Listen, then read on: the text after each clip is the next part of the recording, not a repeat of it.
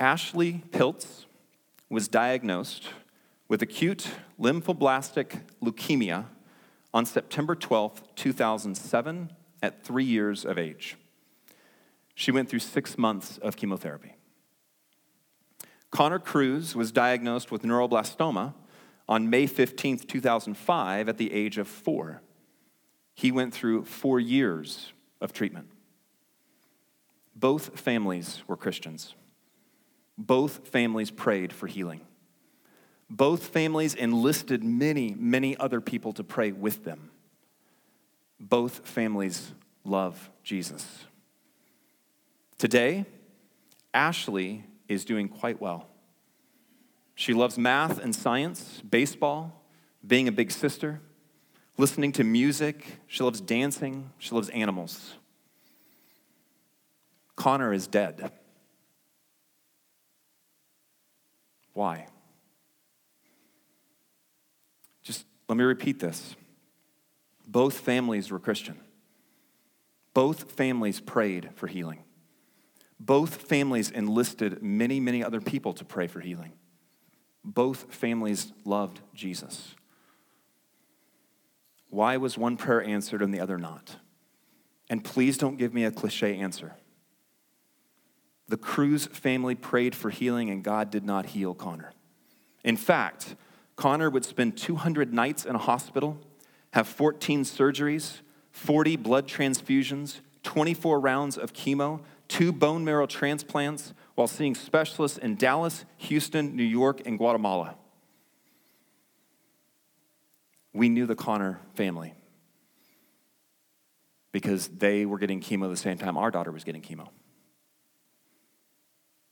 Why did God answer our prayer and heal our daughter? Why answer the Piltz's prayer and heal theirs, but not heal Connor? That's our topic today unanswered prayer. Will you pray with me? Heavenly Father, it feels a little strange to be asking you in prayer to help us understand unanswered prayer. But Lord, the reality is we've all been through times where you seemed silent, where things did not happen the way we wanted them to happen, sometimes in very, very painful ways. What do we do with that, Lord? Will you help us this morning to understand better unanswered prayer? In Jesus' name, amen. So here's the first thing that I want to say. It is universal. Everybody experiences this. Our readings were part of it this morning. So, the psalm reading, um, this is relatively normal for some of David's psalms. O Lord, how long will you forget me forever? How long will you hide your face? How long must I take counsel in my soul and have sorrow in my heart all day long? This is not his first prayer for this. Whatever it is David is going through, this is not his first prayer. And, and you see these multiple times in the Psalms where David is crying out, Lord, how long? Why? Why won't you do something, Lord? Come on, do something. Because he's not getting his prayer answered. The Hebrews reading that we had. It's interesting that as you go through this list, you have some amazing things. You have kingdoms that were conquered, justice enforced. You have people stopping the mouth of lions, quenching the power of fire, escaping the sword, putting foreign armies to flight, receiving back the dead. Those are some serious answers to prayer. And you have those that are being flogged and stoned, they're being sawed in two. They're being killed by the sword. They're destitute. They're mistreated. Why are some getting their prayers answered and kingdoms are toppling? And others, they're getting flogged or sawn in two. Why? This is a universal experience, even to the point. So, our gospel reading, and I hope you kind of heard something in this reading, that reading from John 17, that is Jesus praying. What is he praying for? That the church may be one. Now, you tell me, today, is the church one? Not even close. When he came into the garden and he said, Let this cup pass from me, did God let the cup pass from him? No. It is a universal experience. Everybody will experience unanswered prayer. You are asking for something and God does not do it. You are asking for something and you don't even hear from God. It is totally silence. Right now, what are you praying for? What's going on in your life right now that you're like, God, I need help right now, and it's not coming? What's that job that you so desperately need, but He's not providing it? Who's that person that is sick that you really, really want to be well, but it's going downhill? And you see no indication it's getting better. What do we do with unanswered prayer? Because it is a real and genuine thing. And one thing I want everybody in this room to feel and to know before you leave just because a prayer is not being answered does not mean there's something wrong with you. Nor does it mean you have to make things up and go, well, he's not doing it this way, he's doing it this thing over here. In fact, my first point is it's universal. My second point is this far too often we deal with it wrongly. Here's how. Number one, first we will say this. So I'm praying, God isn't responding. What is hindering my prayer in my life? And here's what happened I challenge you to go do a Google search for why does God not answer prayer? I guarantee you almost every result you get is going to give you some type of list of the things you're doing wrong. It's going to ask you a bunch of questions like Is there sin in your life? What are your motives? Are they mixed motives? Do you have pride? Have you not forgiven somebody? It's like a checklist of things. All of these things. In fact, when I wrote on Facebook this past week that we're doing this thing on un- unanswered prayer, I actually had somebody write back and they said, they quoted Proverbs if there's sin in your life, your prayer is an abomination to God. That is in the scriptures, but that is so incomplete. And here's what I mean when you look at prayer like that, what you are doing is you're creating a checklist and then you're obligating God to fulfill that prayer once you finally finish your checklist. So here it is the 12 things I'm supposed to be doing. What's wrong with that right off the bat? How did God save you in the first place? By grace. Do you really think He only answers your prayers because you're perfect now? But we start this checklist and we start going, well, there's that. Oh, oh, oh, maybe it's that. I've been treating this person badly. Now I'm going to go treat them right. Okay, so what if I start treating them right? Is God now obligated to answer your prayer? That is not how it should be done. In fact, most of these checklist items, their primary thing is not that God's not answering your prayer. These are just part of our Christian life. We should be looking at these things anyway. Like if we have unforgiveness in our hearts, it shouldn't be a, well, I need to forgive so he'll answer my prayer. It should be, I'm following Jesus who's forgiven me of all of my sins. I should be forgiving other people. It's not a checklist, and it has never been a checklist. And when you treat it that way, number one, you obligate God to something He's not obligated to. Number two, you are going a direction that you rarely see anybody in Scripture go. My point three is I want to show you what people in Scripture do with unanswered prayer, because it's not a checklist. Now, here's the second part, and it's similar.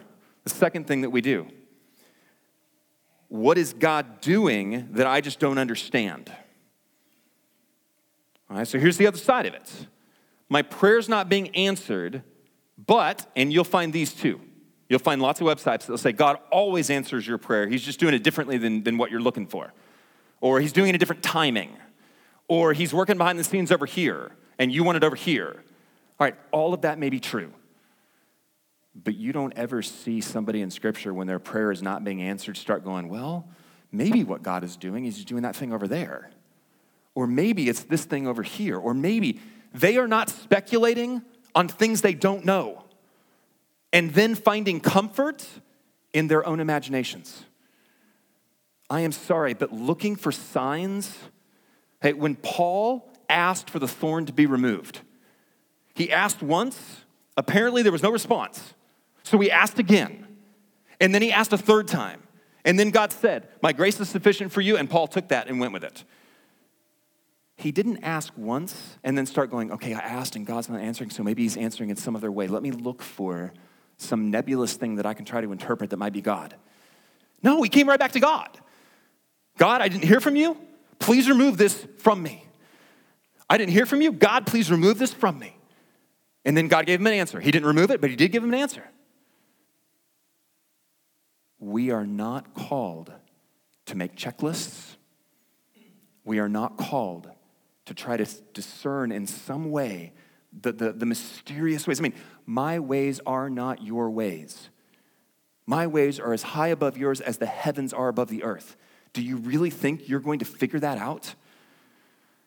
But we do all the time because why? All of it gives us comfort. Because what is the hardest thing about unanswered prayer? The not having the answer, right? So, what if I can instead focus my attention on, well, if I get these things right, all of a sudden I'm diverting my attention. Or let me figure out what God is doing over here because then I can get comfort in it. Who are we not actually finding comfort in? God. Letting God be God. And here's the thing either one of those approaches, they do have biblical evidence within Scripture. But if you, if you use them isolated and miss the whole, they become really mechanical. Right? Um, Google Translate, which has been great. I mean, it, it, has been very helpful to be able to translate between languages for people who don't speak those languages, but there's a limitation. A computer can only translate so well because there's connotations, there's context, there's ways of using words. And so, no matter how good it gets, you can't just pop one word in and always get the right word out. That's too mechanical of an approach. In 2017, the Malaysian Defense Ministry put up an English version of their website, and they used Google Translate to translate everything. They took that website down within a few days because people were tweeting all kinds of mistakes that were on that website.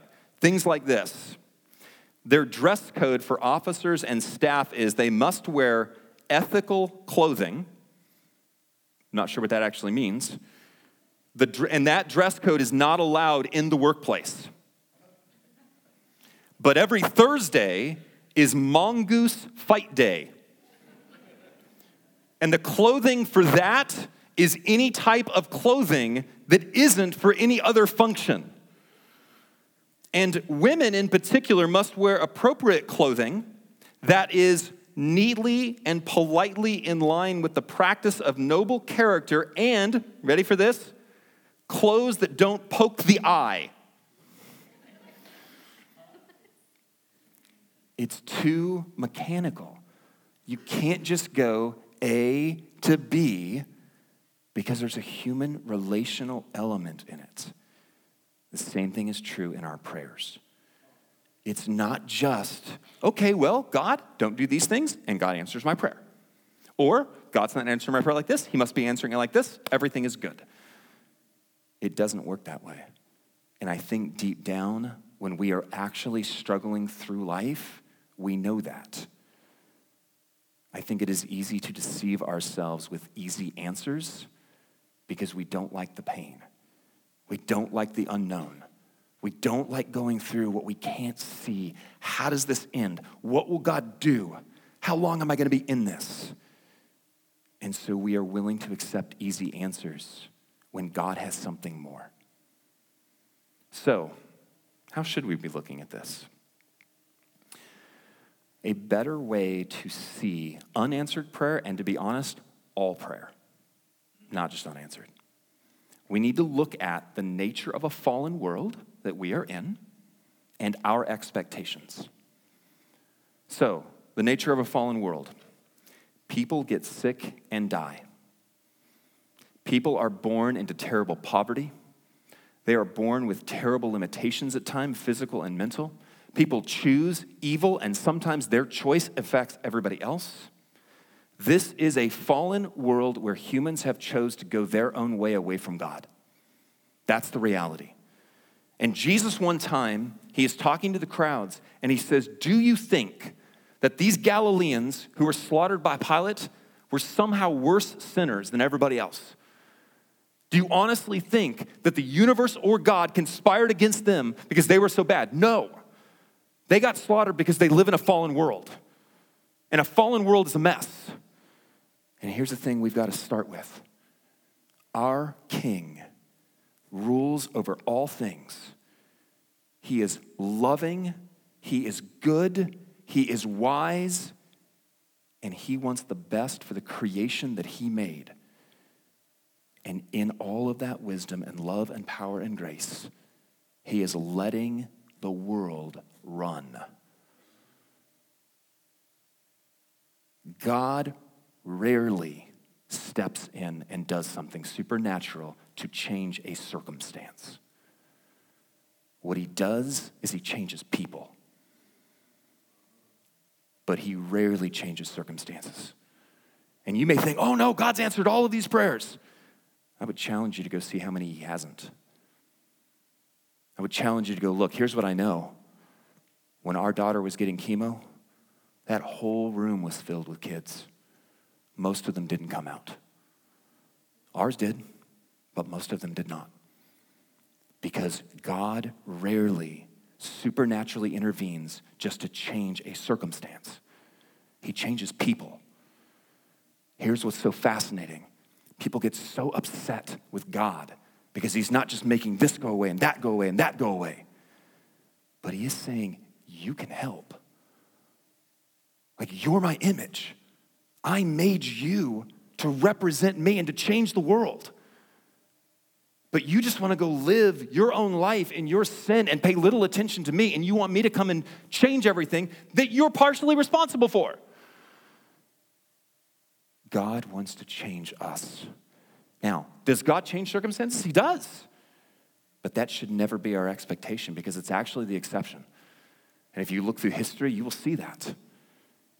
The exception is God just comes in and goes, boom, everything's perfect. More often than not, he comes in and he goes, You can now be somebody different. I can change your heart. I can give you healing. I can give you wholeness. I can give you courage you could be somebody that steps out and makes a difference in my name and represents me to the world. Our first thing is we need to accept reality. This is a fallen world, and that does not change God. In fact, here's the thing too often, our starting point is this over here. So, God is loving, God is good. So, if there's something bad and I am asking that God fix it, nobody will say this but it is what people think. He is obligated to act. And here's the way I know that we think this because when he doesn't, we begin to do this. What's wrong with God? Some people begin to go, Does God really exist? Is God actually good? Because if he existed, he'd be fixing this. Why do we get to think that? See, that's not what they were thinking. In Scripture, they started from a fundamentally different point. God is the ruler of the universe. This is his place. He lovingly gave us life. But there is no obligation to him to have to fix everything because here's what he's going to do. He's literally going to fix everything, not just one little thing at a time. He is going to redo the entire earth, the entire heavens, everything. A new heavens and a new earth, a new resurrected body for his people, so that all things are new. So that there is never again sickness, never again tears, never again hurt or hate. All new. That's what he's doing. And that's where they start from. And so you get things like this. That psalm we read, here's what David does at the end of it. But I have trusted in your steadfast love. My heart shall rejoice in your salvation. I will sing to the Lord because he has dealt bountifully with me. You see, here's their response to unanswered prayer. Golly, I wish I could fix this thing. Here is their response to unanswered prayer endurance. They keep going, they don't give up. Paul just keeps asking. David just keeps asking. They do not give up. They keep, they don't look for excuses. They don't look for, oh, maybe there's some weird things. They just keep asking. It's very relational. God, I'm going to keep coming and coming and coming. But while they're doing it, I will trust in your steadfast love. They don't give up on God. They believe and they worship God in the midst of unanswered prayer. How different is that than this? Maybe God's not good. Maybe God's left me. Maybe I'm totally messed up and that's why God's doing it. Maybe this is punishment. Let me be honest. I don't want you to raise your hand. Have you ever felt like your unanswered prayer is a punishment because of something you've done? I'm not sure I've ever talked to a Christian who, somewhere in their past, they're wondering, was this just so bad that now God won't do this? That is so wrong. It is not about that. It is about continuing to come to my Father and going, You don't change. You never change. You are loving, you are wonderful, and I'm to keep trusting and praying for you, praying to you no matter what. And that's what they do. The end of Hebrews. Every one of those guys in that, in that chapter 11, the ones who conquered kingdoms and the ones who were sawn in two, they're all given the same description. By faith, they just kept going. It never made them stop. When they were thrown in prison and people were throwing stones at them, they weren't going, God, where are you? Or if they were, they were going, God, where are you? And I trust you. Because those two things aren't mutually exclusive. God, I'm really hurting. I don't know what you're doing, but I trust you. That's what they're doing all the way through. Everywhere you see it. David at one time loses his son. He prays for seven days.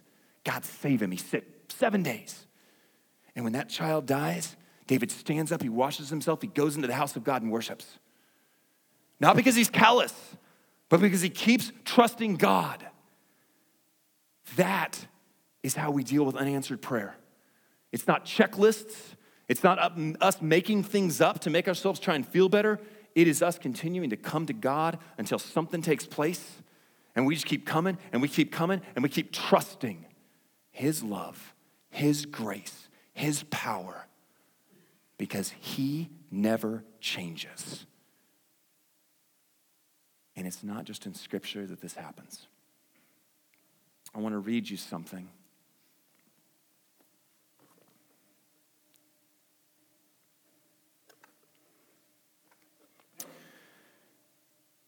Connor went four years. Prayer, treatments, everything, four years. And he died. And just a couple days after he died, this is what his mother wrote, speaking to her son. You taught me about faith and about loving your heavenly Father. You never once questioned God's goodness during this journey. You always expected healing to come. You knew your Father would never leave you, never forsake you. You wanted to tell the world about Jesus. Your words of encouragement to others battling cancer were have courage and believe in Jesus. And that says it all. That's what you did. You walked your talk. And I know that we have all said that you lost your battle with cancer on Friday. But as I think about it, I realize you actually won the battle. We often think it is a tragedy when so, one, one so young passes away, but maybe we're looking at this all wrong. I think your reward, my sweet son, for your faithful, brave battle is that you are now dancing on golden streets in heaven holding the hand of Jesus. You have shed the pain and struggles that accompany a life on this earth, and you are now rejoicing with the angels and feeling love like you have never known. How can that be any kind of battle lost? Well done, my good and faithful son. We love you. We will miss you. Enjoy your well earned reward. Always believing. And her name is Joy. That. No excuses. No, was it my fault? What did I do wrong? Where's my checklist? No, we prayed and we prayed, and my son prayed, and we sought the Lord.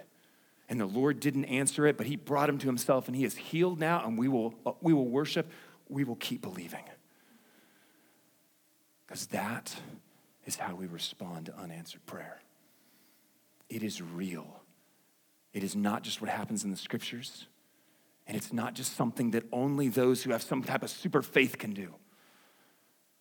This is what every one of us can do when we choose to walk with our Father and to trust Him no matter what is going on in our lives.